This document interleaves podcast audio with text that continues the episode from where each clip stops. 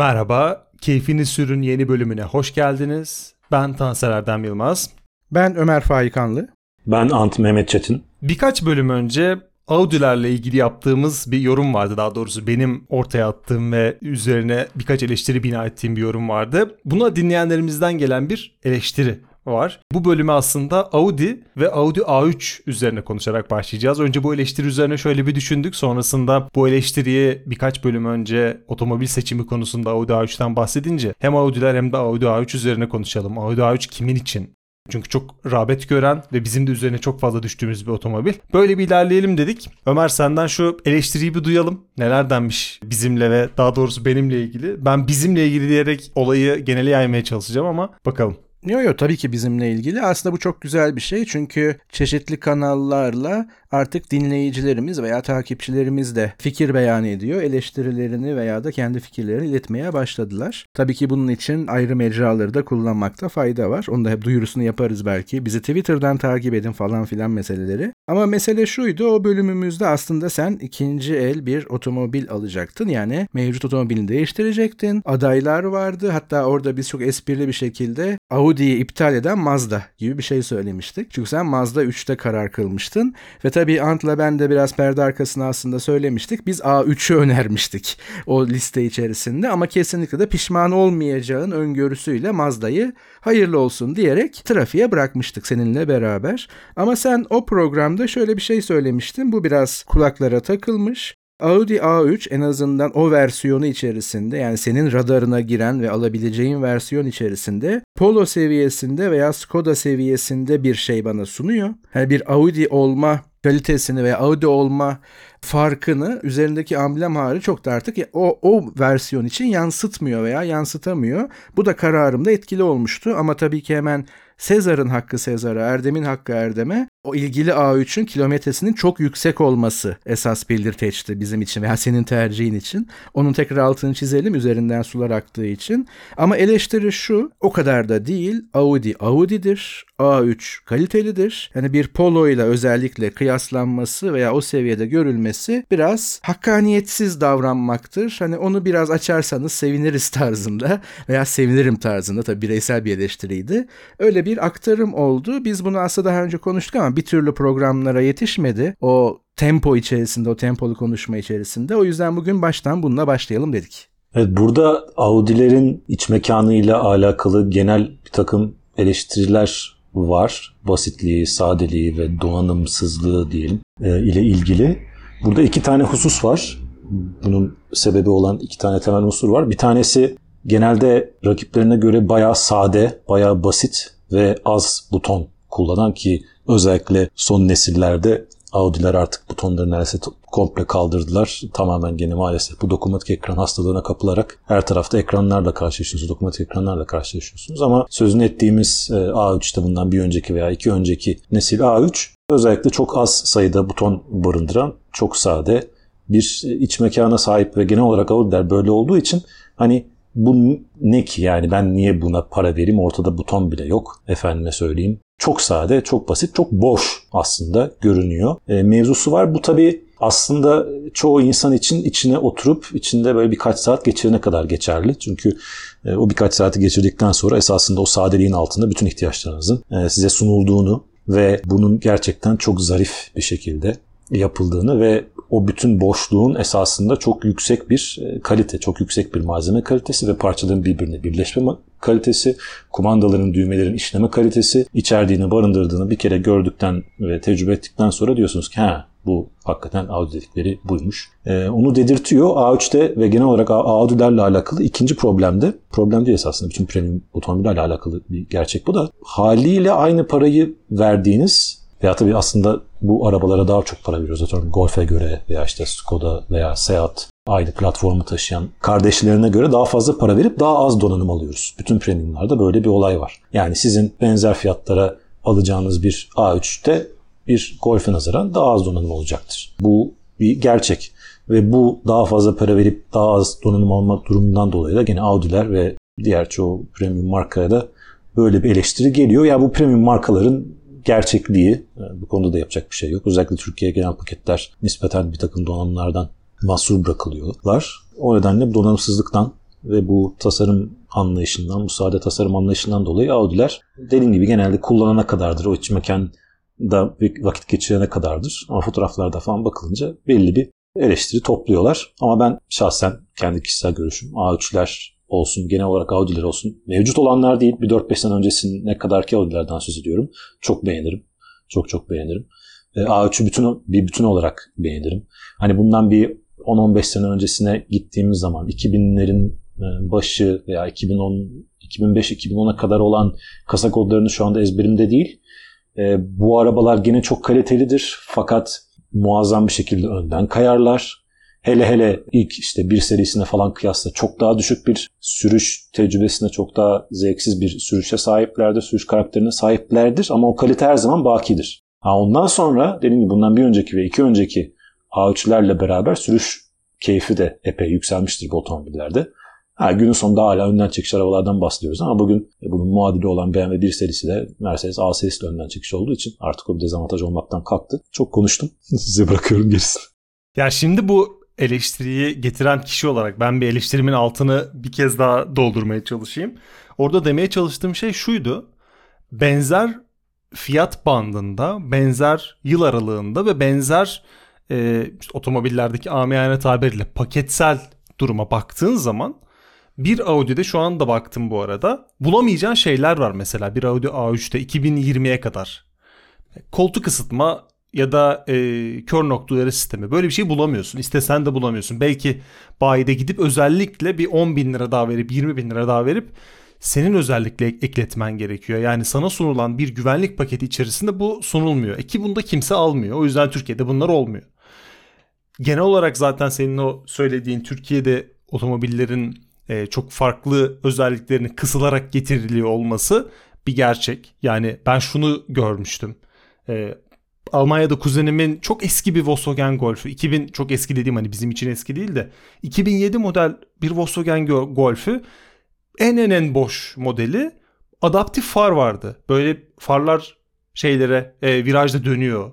E, işte hız sabitleyici var, hız limitleyici var. Yani aslında bizdeki şey anlayışıyla otomobillerin e, opsiyon anlayışıyla sanırım Avrupa'da üretilenlerin farkından da e, biraz bu geliyor. Bir ikincisi benim Audi'ye dair e, ön yargımın temel sebebi son 10 yılda Volkswagen'lerin de kalite algısı çok yükseldi ve tasarım anlamında kendilerini premium'a yaklaştırmaya çalıştıkları için çok uzaktan bakınca bir Golf ile bir A3 aslında aynı gibi görünüyor. Çok uzaktan bakıyorsan ama e, aynı mesafeden baktığında bir Golf ile BMW 1 serisi ya da A, Mercedes A serisi aynı görünmüyor. Hani algısal olarak da yerini biraz yitirmeye başladığı için aslında A3'ü ben de hani sürdüğümde hayran olsam da e, benim için şu anki bütçe duruma baktığımda Skoda'nın üzerine bir 500 bin lira daha verebileceğim bir otomobilmiş gibi gelmiyor. Belki hani o artı 500 bin liram olmadığı için. Şimdi tabii hani ne veriyoruz ne talep ediyoruz. Hani ücret, para bu önemli. Hani maliyetler çünkü e, aslında çok doğru bir yere parmak bastı. Yani Türkiye'ye gelen paketlerde böyle bir durum olmasının sebebi aslında Türkiye'nin vergi, Türkiye Cumhuriyeti Devleti'nin vergi politikası.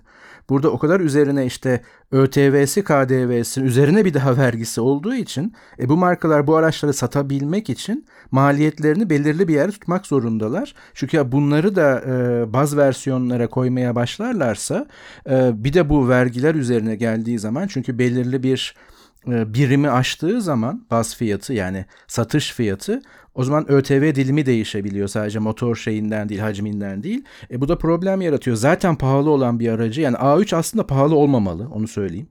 O tamamen Türkiye ile ilgili. Ama bununla ilgili biraz daha pahalı olduğu zaman ya bu bu arabaya bu para verilir mi diyeceklerin sayısı o kadar artacak ki Audi bu Türkiye'ye gelen paketleri çok iyi e, dengelemek zorunda ve bu paketlerin içerisine aslında Tansel'in, Tansel Erdem'in belki de arzu ettiği o opsiyonlar o yüzden konamıyor veya konabilse bile bunların hepsi ekstra ekstra ekstra oluyor. Yani parayla parayla parayla oluyor ve belki de Audi'nin temel farkı bu ama genel premiumlarda evet bu yine vardır.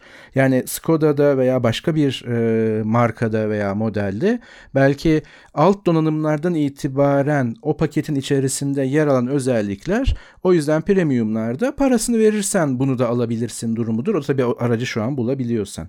Ama belki şunu sormamız gerekiyor daha temelde. Yani Audi yani saygıdeğer bir markaydı baştan beri. Ee, ben çok tarihine hakim değildim ama bu eleştiriden sonra bir de böyle bir hazırlık için baktım. Yani 1909'lara dayanıyor kökenleri. 1932'den beri Audi Audi ee, ve işte o hani halkalı logosuyla. Yani bu hiç de az bir geçmiş değil ve baştan beri lüks araç üretmeye oynayan bir marka veya böyle bir vizyonu var.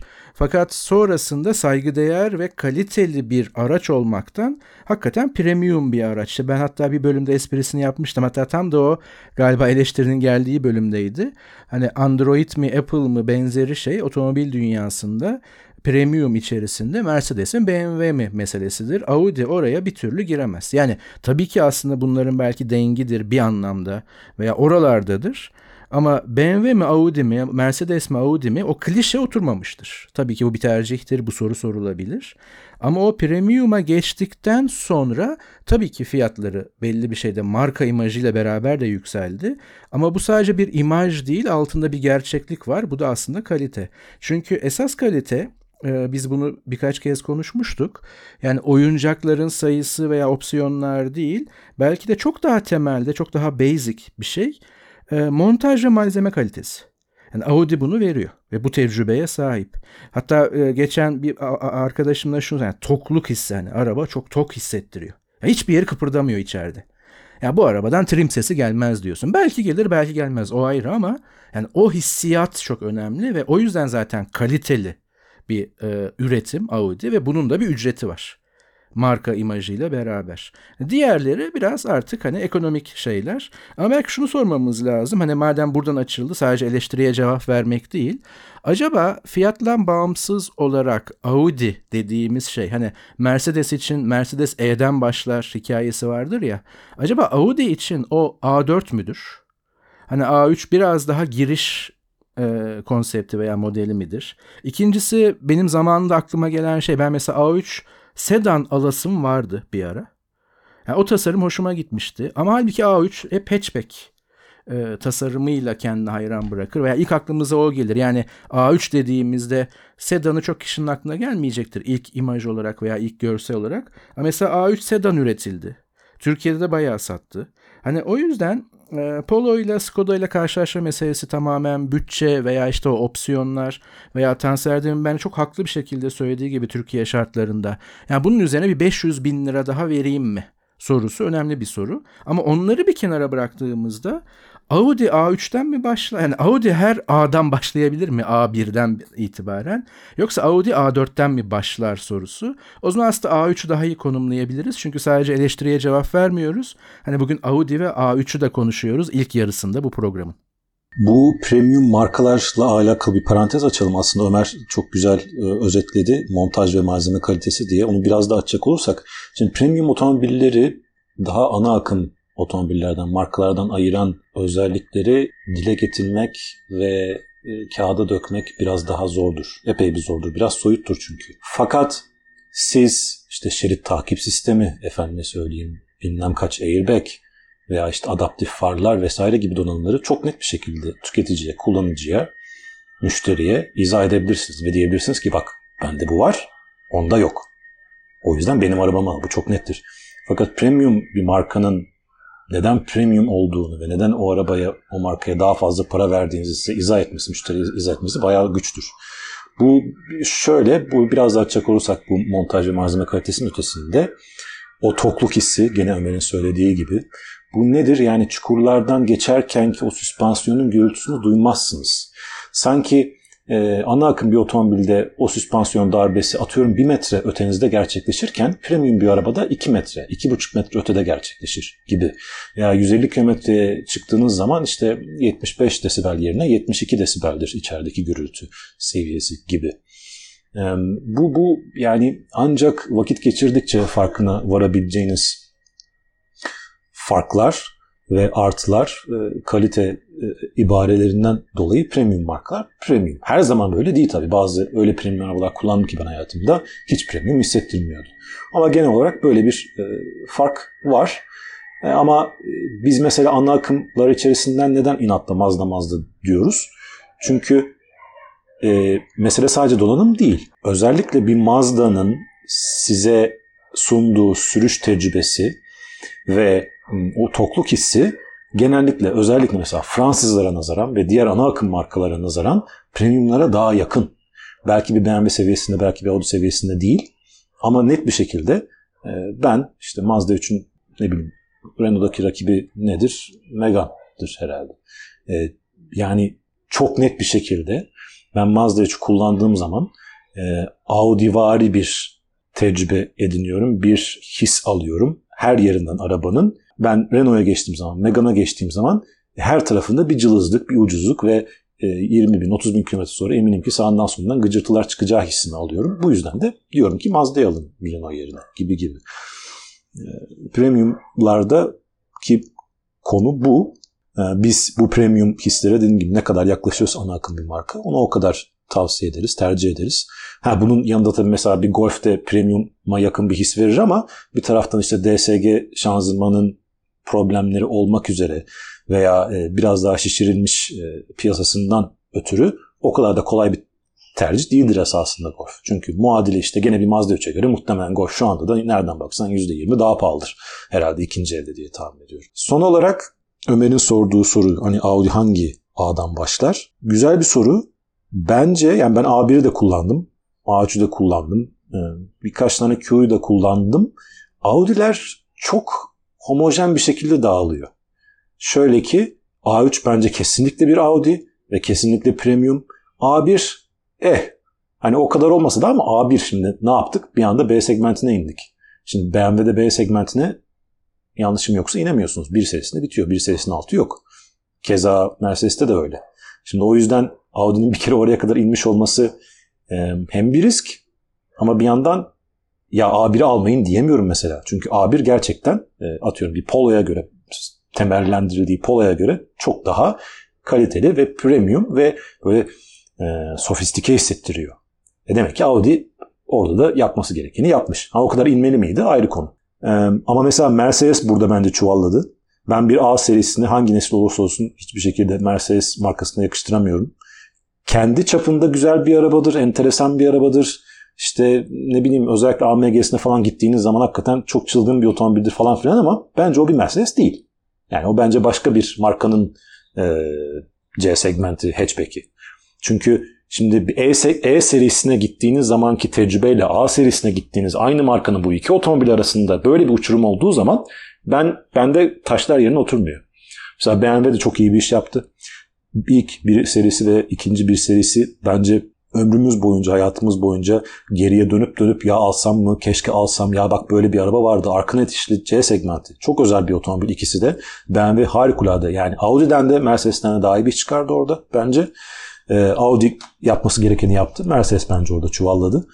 Ee, ama Audi için şey diyemem yani. Hani en azından A, A4 almanız lazım ki Audi hissini alasınız. Böyle bir şey yok. Ama Mercedes diyebilirim. Mercedes bence E'den başlar mesela.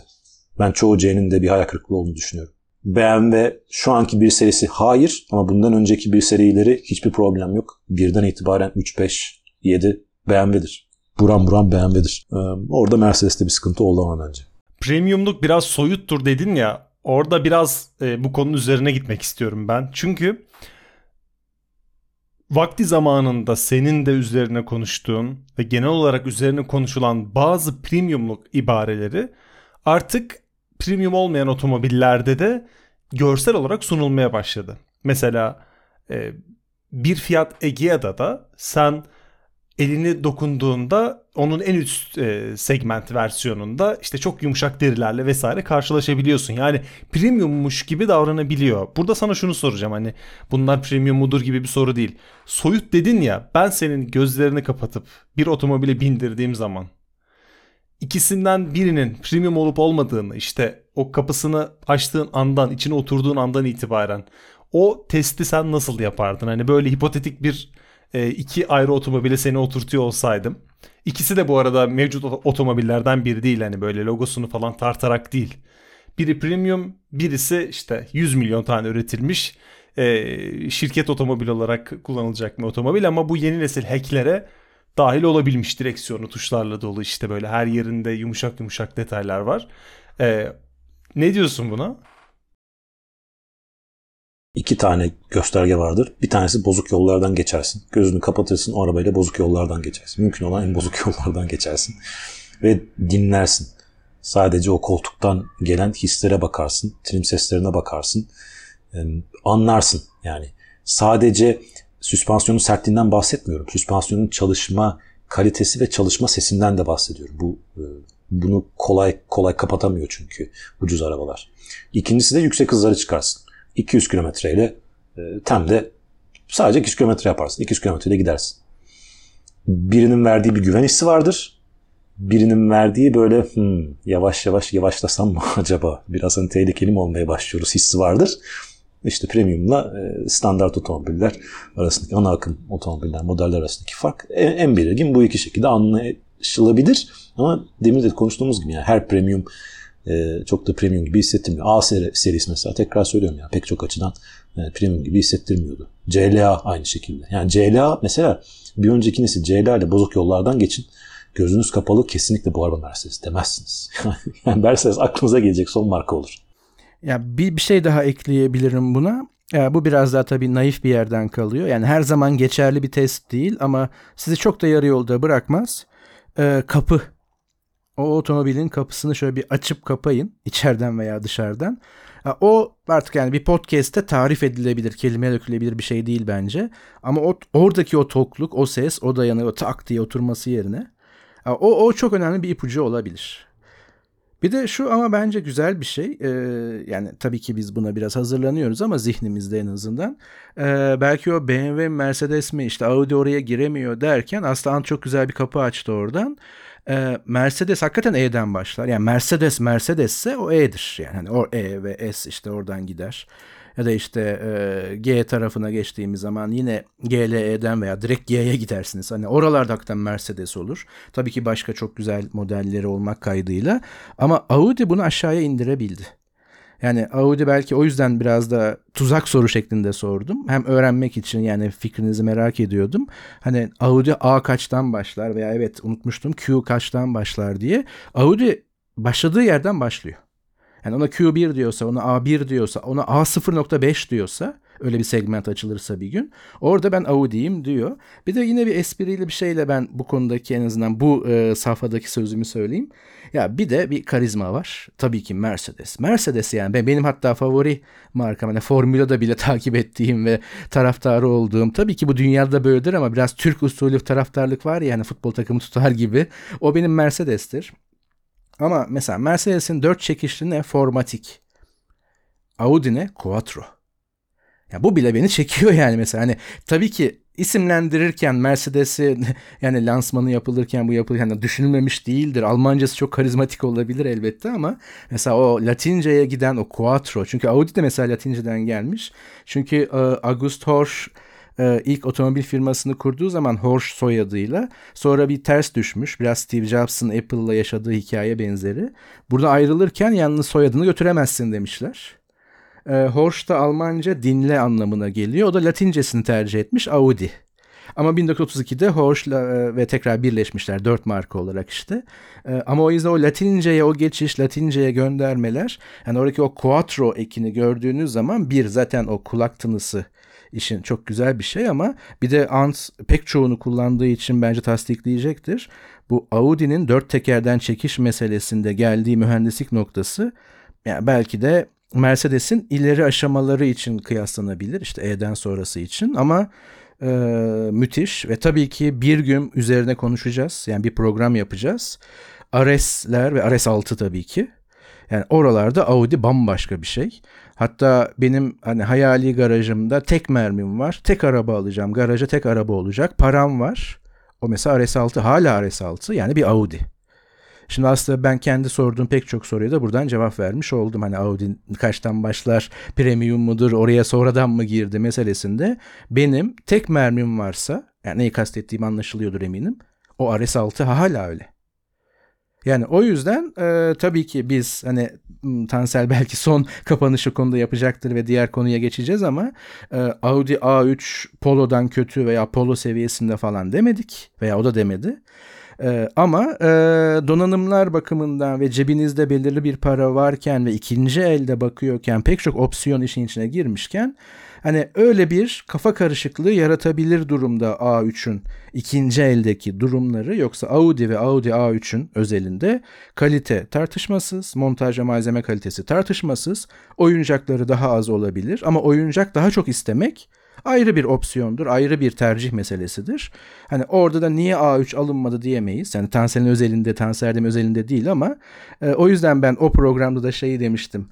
E, özellikle ikinci el araç alırken karar anı delilik anıdır. Çünkü %100 rasyonalize edemezsiniz. Herkesi ikna edebileceğiniz böyle argümanlarınız olamaz. Hani evet herkes evet bu arabadır diyemez ama sanırım üçümüz adına şu noktada konuşabilirim. Keyfini sür, Mazda'nın hali arkasındadır. Mazda'dan da memnundur. o halde günümüzün ikinci gündemi. Fiat'ın gri otomobil üretimini bırakıyor olması. Bunun altında da daha renkli otomobiller, daha renkli bir dünya arayışı olması. Ee, burada e, şöyle bir detay var aslında benim için. Benim sahip olduğum ve neredeyse e, en keyifle kullandığım otomobillerden biri Fiat'tı. Fiat Panda'ydı. Böyle masmaviydi ve her bakışta çok iyi hissettiren bir otomobildi. E, aynı aracın beyazı ya da grisi tam anlamıyla bir ruhsuzdu. Yani aynı her şeyi aynı ancak rengi değiştiğinde çok ruhsuzlaşabiliyordu. Bu diğer otomobillerde e, bu kadar büyük etki yaratmıyordu ama Fiat'ın otomobillerinde bu Egea'da da böyle renk değişikliği bir anda ona karakter katıyor. Ve e, Fiat'ın o otomobillerinin e, çok daha bazılarının çok daha renkli olması, o renkliliği açık olması e, çok hoş geliyordu. Ben Fiat'ın bu renkliliğini seviyorum. E, bir de şöyle bir mantık zeminine oturtmadığım bir yorumum var. Premium otomobil olmadığı için hemen hepsi Fiat'ın beyaz işte cool görünmesini amaçladığı otomobiller cool görünmüyor. Ama renkli olduğunda, renkli bir karaktere büründüğünde eğlenceli oluyor. O eğlenceli karakteri daha iyi taşıyor. Hani sen en en en lüks fiyatı beyaza bürüyüp çok güzel temizleyip e, pastacılığa yaptırdığında şey gibi durmuyor. Bir A3, A4, A5 gibi durmuyor ama renkli olduğunda eğlenceli oluyor. O açıdan güzel bir karar. Ya ben hemen şuraya çekeceğim mevzuyu. Tabii ki fiyat özelinde konuşalım. Özel deneyimi olan e, Tansel bence çok daha fazla şey söyleyecek sonrasında. Ama hani e, otomobil renkler diye daha böyle üst bir yere taşıdığımızda yani bir aklıma şey geliyor hani renkler ve zevkler tartışılmaz yani. Yani sonuçta bu alıcının, tüketicinin vereceği bir karar. Ya istiyorsa benekle istesin. Yani tabii ki marka bunu vermek zorunda değil ama hani olmaz olur. Otomobilde bu renk olur mu efendim demek biraz hani abesle iştigal olabilir. Ama karşımızda bir marka kararı var. Yani bu kez tüketiciler bir şeyi yönlendirmiyor. Bir marka ben artık şu renk araç üretmeyeceğim diyor.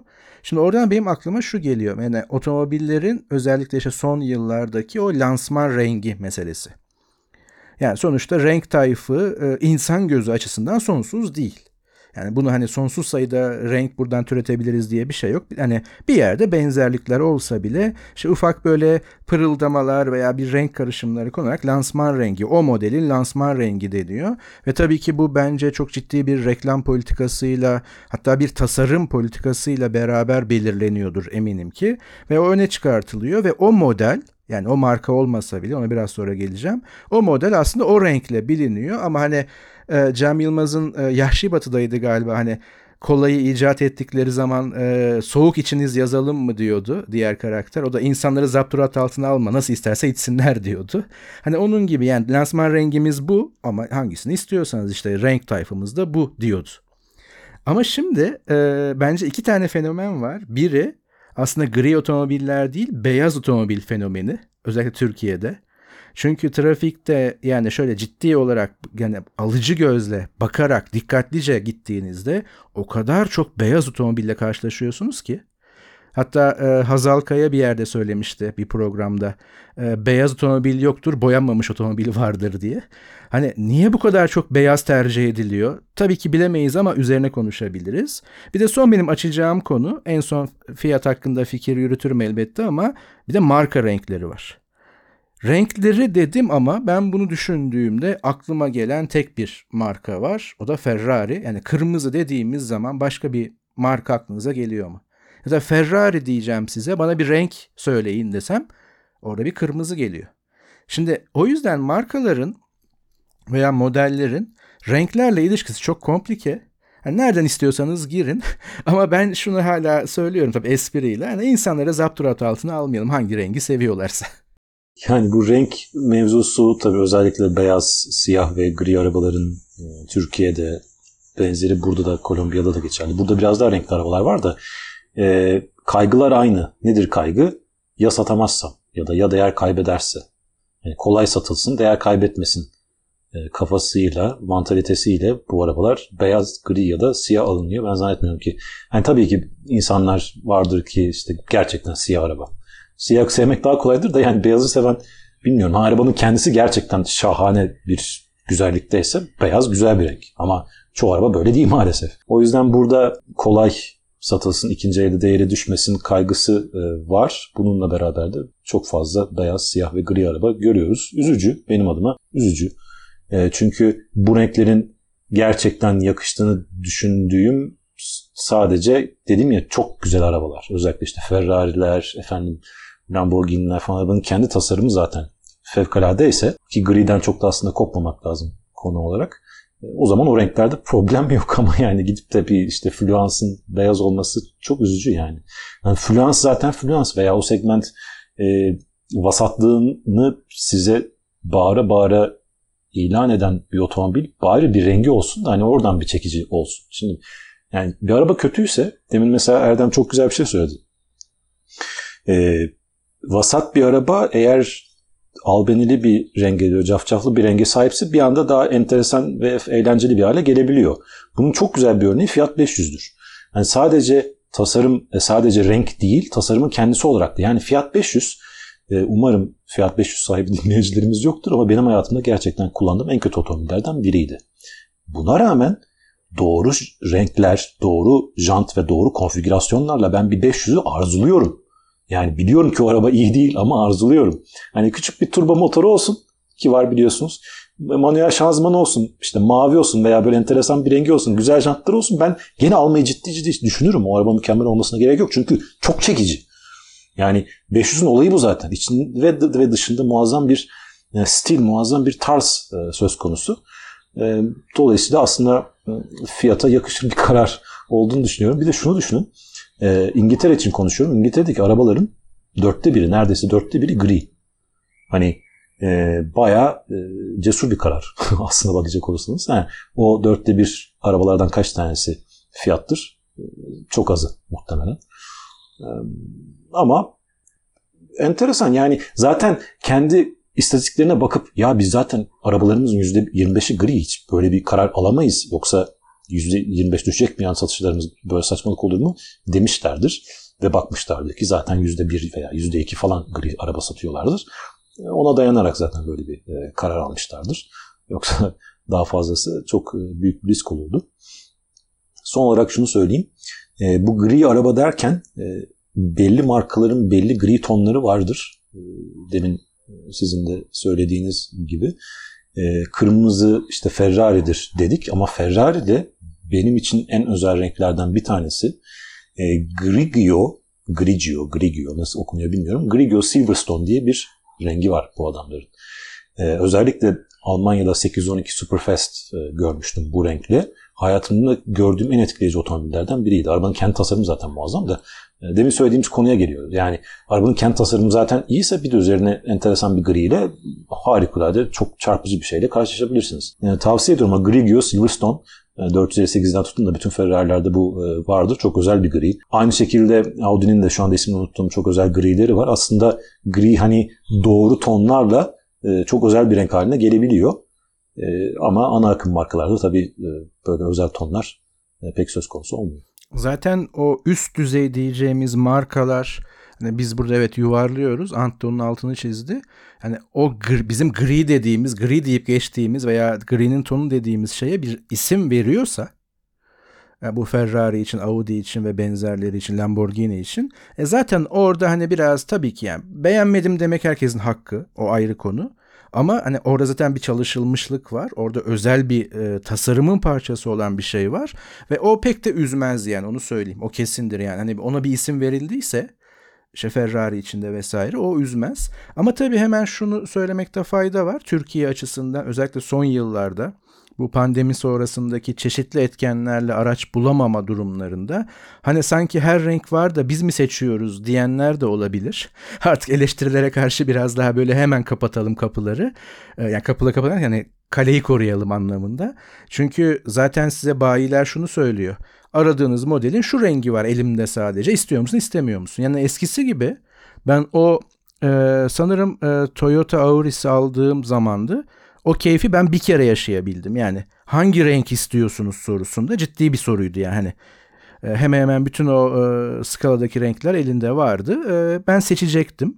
Ya ben bunu bir kere yaşadım yani ne kadar 10, 15 sene 16 sene önce belki. Zaten son 3-4 yıldır Türkiye özelinde öyle bir seçenek yok. İkinci elde zaten Anıl'ın dediği gibi e, hangi araç ne kadar hangi renkte çoğunlukla satıldıysa ikinci elde en çok onlar düşüyor. Ve aslında onlar bir şekilde el değiştirdiği için en çok o gidiyormuş gibi oluyor. Aslında böyle komplike bir e, domino etkisi durumu var. E, bir de tabii ki hani bazı yani çok ufak şeyler var. İşte güneşin altında solar solmaz, sıcak olur olmaz vesaire durumları var ama onlar çok minimal etkiler. O yüzden Türkiye özelinde hani renk seçmeye gelsek keşke iş oraya bağlansa, derdimiz bu olsa diyenler mutlaka olacaktır.